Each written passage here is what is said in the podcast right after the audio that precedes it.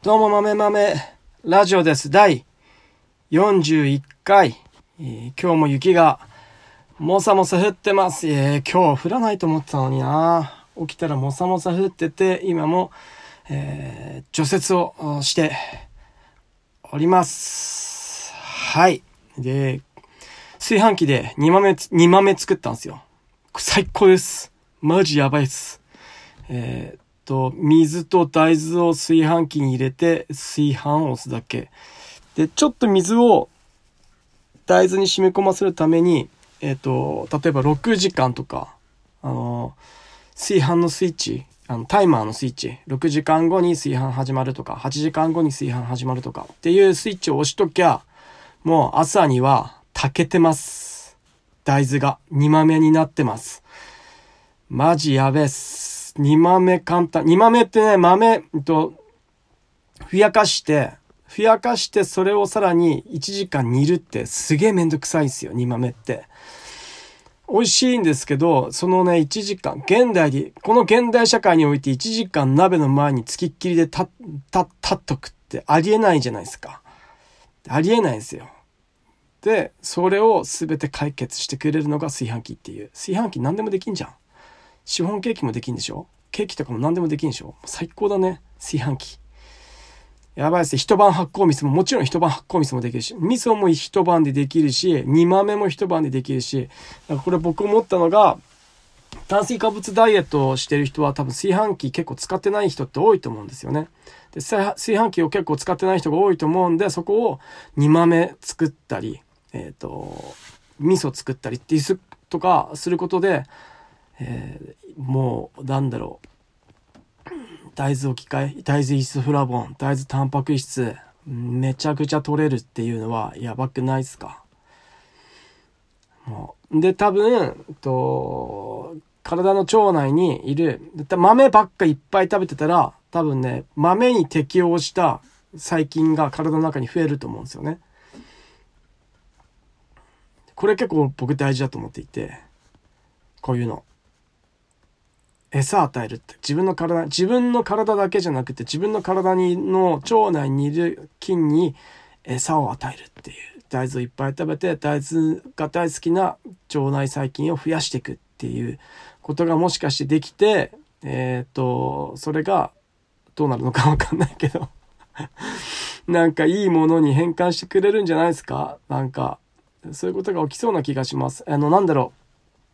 う。うんとなんだろう、どっかの、アフリカかどっか忘れちゃったけど、どっかで芋しか食わない部族がいて、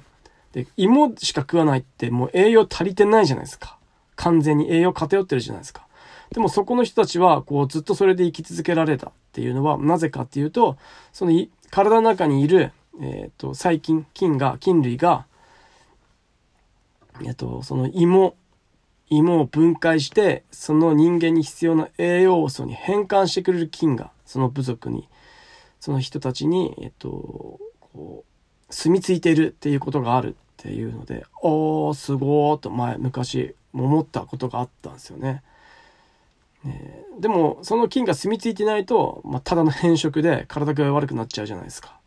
でもそういう菌が住み着いてるっていうのは、多分ずっとその、だからその菌が住み着いてた人間だけが生き延びてこれたんですよね。で、それがどんどん増えていって、そういう生活が増えていって、えーその人、そこら辺の集団みんなに、その菌が住み着くようになって、に、その蚊人間の体に。で、芋だけ食ってりゃいいっていうのがあるので、えっ、と、もしかしたら、えっ、と、そういうことってできんじゃねえかなと思って。豆を食う習慣をつけると。豆に適応した菌が体の中で繁殖して、えー体、あの、なんか、豆人間になれるんじゃないかなと思っております。なんかこれ、適当に言ってるけど、なんかあながち間違いじゃないなとは思、ちょっと若干思っていて、まあ、とんでもな話してますけどね。とんでもな話してるんですけど、なんか、こういうのってあるんじゃないかなってちょっと思っております。えー、今日からネギが始まります。ネギもメルカリで売っていきます。えーっと、なんだろうな。うんメルカリで売るためにネギ作ってるわけじゃなく、ないですよね、僕ね。あのネギをそもそも作っていて、で、え農協に出しても大した値段で売れないし、規格外とかってあまりにも規格規格で、えっ、ー、と、がんじがらめになっていて、えー、規格から外れたものは二足三門になるっていう。っていうのは、うんと、で、すべていつもいい企画で出せるものなんて、その技術がないって言われたらそれまでなんですけど、えっ、と、技術がないのを技術でカバーするとかって、えー、いうことだと手段が一つしかなくなるじゃないですか。そうじゃなくて売り方も技術がなくても、うんと、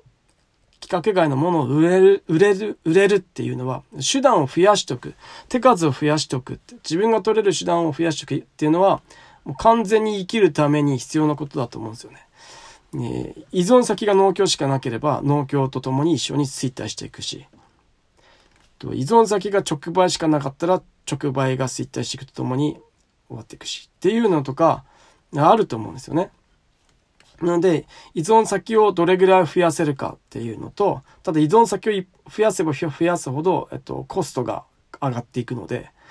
でそこら辺のバランスみたいなものを、こう、いろいろ、とにかく新しいことをいろいろ試していきたいっていうのがあります。えっ、と、同じことをしていたら、えー、もう完全に積むんで、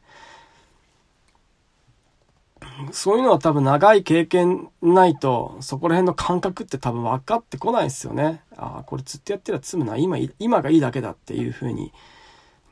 えー、で、これを10年後、俺はこれをやり続けてるのか、みたいな。この雪下キャベツ、10年後も俺はこの雪下キャベツを掘り続けて、うだつの上がらない生活をし続けるのか、みたいなことを思うと、んダメでしょって。で、これを、いや、だって会社が言ったもんとか、代表がそうやってやれって言ったもんとか、これは農協の付き合いのためだからとか、冬稼がなきゃ、冬、冬儲けはないけど、仕事を作らないと雇用を創出するためにやらなきゃいけないんだよ、的な言い訳してたら、まあ、話にならないので、そんな言い訳したところで何のプラスにもならないんで、えっ、ー、と、えー、やれることは全部やっていく。で、今まで雪下キャベツっていうものを作っていったから、それやめて別のことをしてお金儲けてイエーイじゃなくて、今までの資産、雪下キャベツを作ってきたっていうノウハウはあるので、で、やる、やれるノウハウもあるので、それをどうやったら活かせるのかっていうことに、えー、注視していくっていうのが大事だと思っております。なので、えー、何でもかんでも新しいことを始めると自分が成長した気になって楽しいんだけど、で、それ意味ねえっす。マジで。マジ意味ねえっす。常に新しいことを始めると、0、0点から60、65点ぐらいまでは、ほとんど労力なしで、えー、イエーイってある程度までうまくいくんですけど、その、その、生きていくっていうのはもう80点以降をどうやって精度を上げていくかみたいなことなので、えー、ただの器用貧乏。器用貧乏っていうのはなんかね、器用貧乏なんじゃないんですよ。あれ、器用なんじゃないんですよ、器用貧乏って。僕それ最近分かってきた。器用貧乏っていうのはただ続けられない人っていうだけだっていう。ただ我慢し続けられない。人の一つ先、一つの壁を、最終的な壁を越えられないだけの人なんだなっていうふうになんかちょっと分かってきたんで、うんと、そこら辺を突破するのはどうしたらいいのかみたいな。えっ、ー、と、必ず行き詰まりますよね。えー、成長がぐっと止まるんで。成長が止まった時にどうやって、えー、ここを突破していくのかっていうのをちょ絶対考えなきゃいけないですよね。絶対考えなきゃいけないと思います。成長必ず止まります。いきなりこう、1日、1日なんかこう、10ぐらいのスピードで、わーってこう成長してたのに、いきなり1ぐらいのスピードでしか成長しなくなるってよくあるんで。で、そこで人はくじけるか、続けるか。なんですけど、どうやって突破できるかって考える人と、まあこんなもんでしょって適当にやっていく人と、やめちゃって新しいことに手を出す人とか多分いろいろいると思うんですけど、えっと、僕はどうやってどうやって突破できるかっていうことをこう考えて、え、生きていきたいと思います、えー、その方がなんか楽しいです。あの、考えるのって僕、あの、ああだこうだ、あこう考えるの大好きなので、えー、多分勝負に合ってるんでしょうね。そういうの。こねくり回すの。へりくつをこねくり回すっていうのは僕の勝負に合っているので、えー、その勝負に合ってることをどうどうにかして仕事に生かしていきたいと思いながら頑張っていきたいと思います。以上、豆豆ラジオでした。じゃあね、またね、バイバイ。